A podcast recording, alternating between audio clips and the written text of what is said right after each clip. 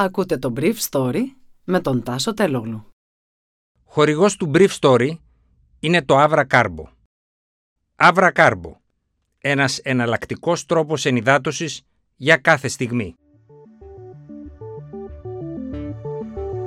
Καλημέρα σας. Σήμερα είναι 3η 15 Μαρτίου 2022 και θα ήθελα να μοιραστώ μαζί σας αυτά τα θέματα που μου έκανε εντύπωση γιατί αποπέμφθηκε ο επικεφαλής της πέμπτης υπηρεσίας της Ρώσικης υπηρεσίας FSB και τέθηκε σε κατοίκον κράτηση. Η Ευρωπαϊκή Ένωση στις νέες κυρώσεις της φροντίζει να μην κοπεί ροή ρωσικού πετρελαίου προς την Ευρώπη ενώ τιμωρεί ρωσικές ενεργειακές εταιρείες με εμπάργο επενδύσεων και χρηματοδότησης.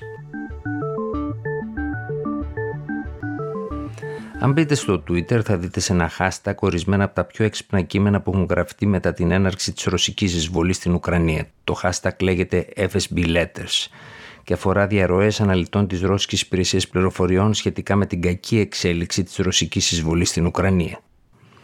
Τρεις τέτοιες αναλύσεις δημοσιεύτηκαν τις προηγούμενες δέκα μέρες και στη συνέχεια ο επικεφαλής του τμήματος Σεργέη Μπεσέντα, υπεύθυνος για τις πληροφορίες από την Ουκρανία, τέθηκε σε κατοίκον κράτηση.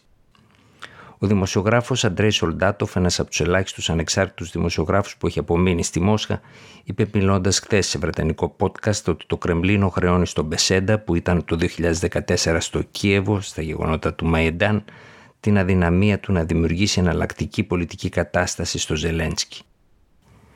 Να σημειωθεί ότι στη Χερσόνα, τη μοναδική μεγάλη πόλη της Ουκρανίας που ελέγχει ο ρωσικός στρατός μετά από 18 μέρες πολέμου, μετά την απαγωγή του εκλεγμένου δημάρχου, οι Ρώσοι τοποθέτησαν ως δήμαρχο ένα μέλος του ρωσόφιλου κόμματος του πολιτικού Γιούρι Μπόικο, ενός πρώην Υπουργού Ενέργειας που όμως αρνήθηκε να γίνει πρόεδρος μαριονέτα των Ρώσων.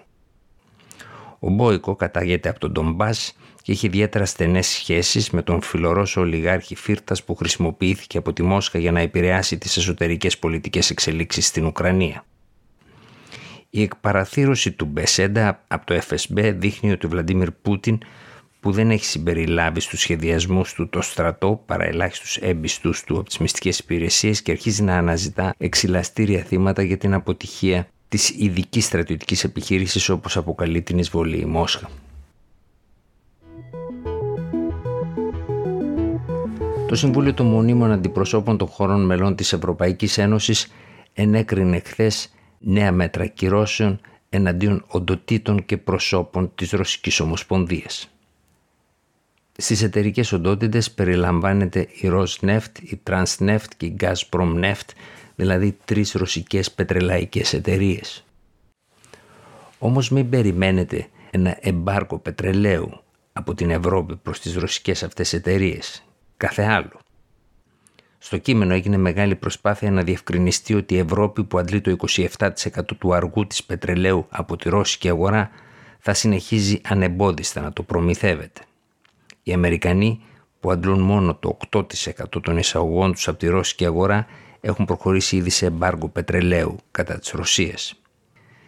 Εκείνο που περιγράφεται στο νέο πακέτο κυρώσεων είναι ένα τεχνολογικό εμπάρκο προς αυτές τις εταιρείες ώστε να μην μπορούν να αναβαθμίσουν τον τεχνολογικό τους εξοπλισμό και ένα εμπάρκο που δεν θα δίνει τη δυνατότητα στις εταιρείες αυτές να πηγαίνουν στις ευρωπαϊκές τράπεζες για να χρηματοδοτούν επέκταση ή εξυγχρονισμό τους.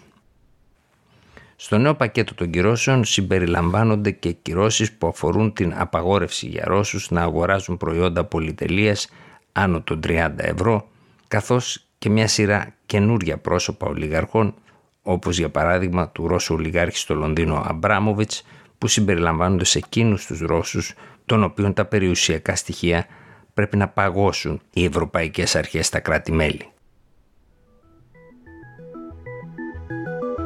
Ήταν το Brief Story για σήμερα 3η 15 Μαρτίου 2022.